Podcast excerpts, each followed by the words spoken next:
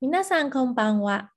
今天呢，我想跟大家聊聊呢，白令改了，也就是呢，双母语这个主题喽。那为什么我想跟大家聊一下这个是呢？因为其实自从我开始呢， 呃，儿童日文之后呢，其实蛮多家长呢会打电话来，在课堂前打电话来问我说，我的小孩子才刚开始学中文，或是我呃刚好在学注音，那我也有让他上英文。那会不会因为在学日文，让他中文学不好，或是英文的发音就发音的很烂？那又有很多家长会打电话来问我，说是不是趁现在趁小学习，那他的日文呢就会学得非常的好？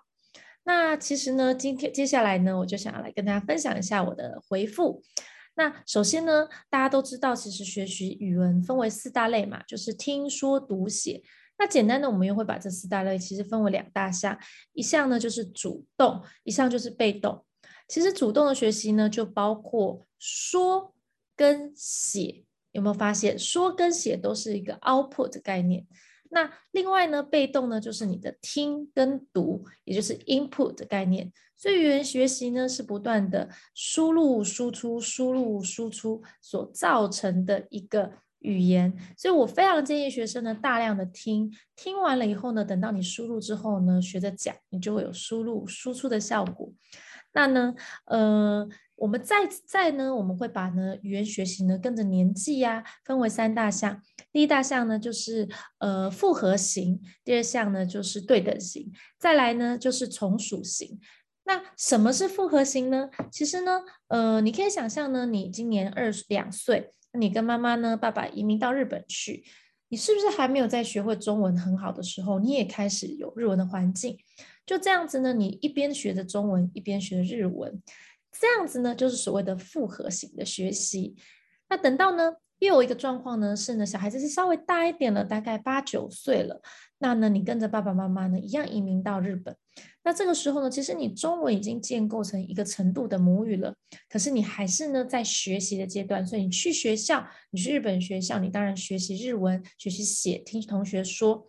所以呢，你用你已建构的母语呢跟爸爸妈妈聊天，但是你又用用你新建构的语言呢在跟朋友聊天。而这个部分呢，你其实这样的学习就是对等型的学习。那最后你们可以想象，大人是怎么学语言的呢？其实呢，我们就是透过呢，呃，脑中呢，我们已经建构好了完整的母语概念。那呢，嗯，我们是透过呢翻译，想象，哎，这句话中文应该怎么讲成日文？我们是透过翻译的方法，慢慢一句一句的去翻译它。这样的学习呢，比较像是从属型。那其实呢，不管呢你是哪一种形态啊，不管几岁啊，你都可以没有问题的学好，而且学专精一种语言，大家可以不用担心。那当然呢，大家会说啊，呃，复合型啊，就是小小时候开始学啊，它不一定代表你会学的比较好，但是呢，确实呢，它会学习的比较快。原因是这样子的，因为呢，呃，其实呢，我们的脑啊分成左脑跟右脑，大家都知道，那。右脑呢，大家都知道，其实呢，右脑是管理感情啊，或者是 social 啊、社交这一类的，嗯，地方。那我们的左脑呢，其实就是管理我们的逻辑跟思考。所以呢，其实呢，我们在透过学校学习啊，很多的写啊，很多 input，我们的左脑其实已经发展完善了。所以我们会习惯呢，在成人以后呢，我们用逻辑思考的方法呢，去学习一个新的语言。那也就是说呢，呃，这时候语言就在我们的左脑呢工作。可是当你还小的时候，因为这两块左脑右脑并没有发展这么完全，那其实语言呢也不是一定左一定右啦，其实都有一点点融合。只是呢，在小时候呢更没有清楚的界限，你的脑会一直一起的使用。那这样子一起使用之后呢，呃，其实呢会产生一件事情，就是呢两个都一起在成长。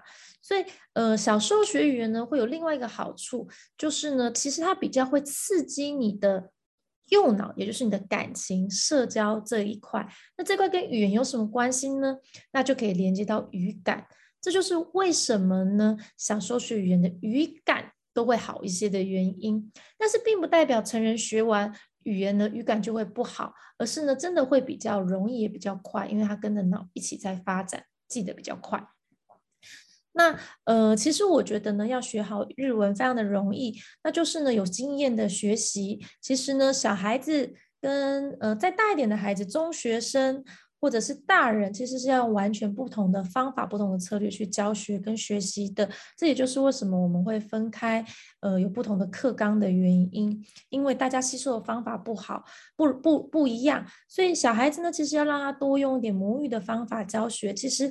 呃，有很多人呢会觉得啊，小孩子一开始听日文啊，听的嗯，一开始都听不懂啊，很痛苦啊，上课很痛苦啊。其实你只要经过这个痛苦期呀，嗯，我觉得更好的，你的语感就会被建设起来。那大人呢，就整个相反了，你必须要去用逻辑的方法去告诉他，用策略的方法去告诉他这个语言怎么学习，它道理在哪里，它的文型在哪里。而这样子的学习方法呢，会让大人呢学习的更快。那所以呢，其实呢，回答大家答案，其实并不会因为呢小时候学日文就会学的比较好。其实不管几岁开始学呢，都会学的很好。那呢，只是呢，确实小时候呢会学的稍微快一些喽。那那。那会不会呢？学语言呢？从小学你就是变得超级大天才呢？其实也不会。但是这个一直动脑的好处呢，其实呢已经证实呢，其实可以呢发展这个前额叶。前额叶其实在脑中呢是管理我们的就是判断事情的能力，跟你决策的能力。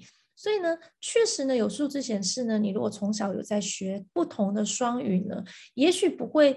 对你的呃人生呢有多大不同？可是你会趁早训练到你的前额叶，也就是唯一一个呢，真的呢最有效训练你前额叶的学习。那呢，你就会相对的连接到你长大的这些判断力，因为脑是非常神奇的嘛，非常神秘的。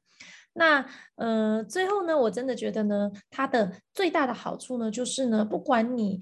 嗯，小时候学，大人学，都已经事实证明，在学语言这项上面呢，已经是呃可以帮助你延缓你的认知症，也就是老人痴呆症最大的一个很棒的地方，因为它是呃目前在学习比乐器啊，或者比任何东西啊，都更能够刺激脑的一个。输出、输入、输出、输入，左脑、右脑、左脑、右脑的一个非常有趣的东西。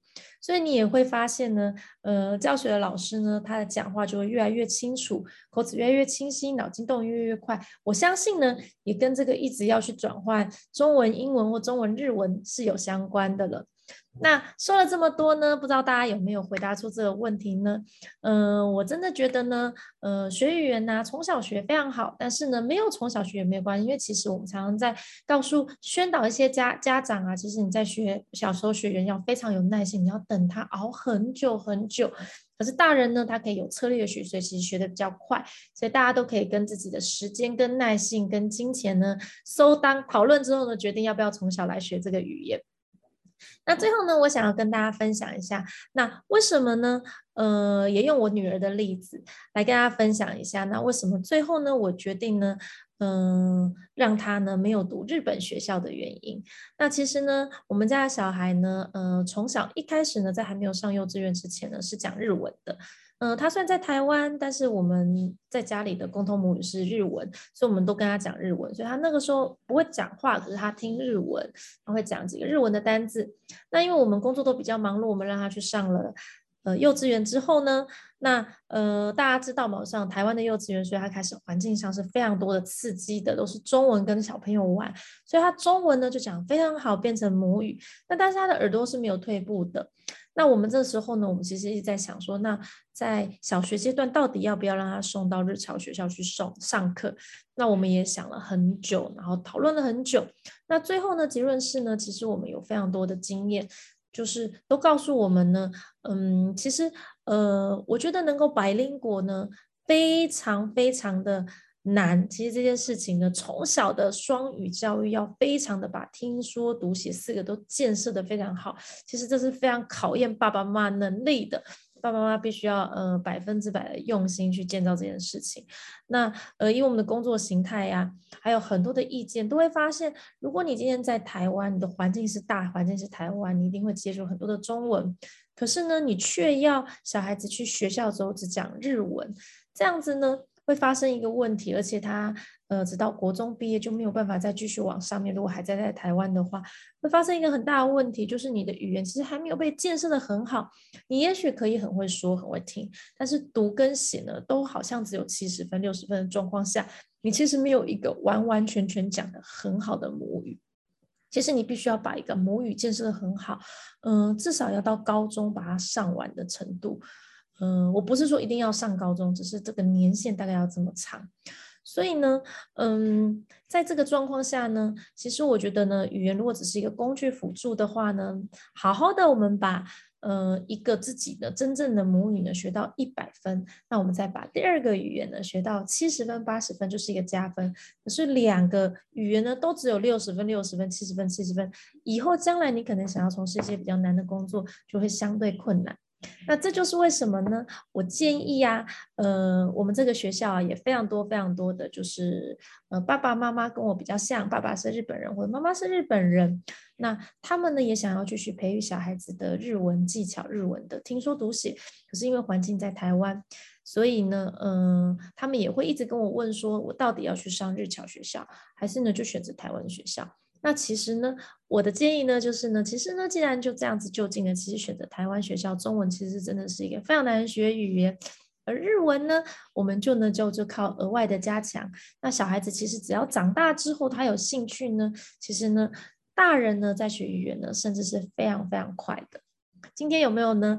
呃，让大家惊讶呢？其实大人学语言是比小孩子学的更快，小孩子可以有好的语感，有好的发音，但是在速度呢，其实不会赢大人喽。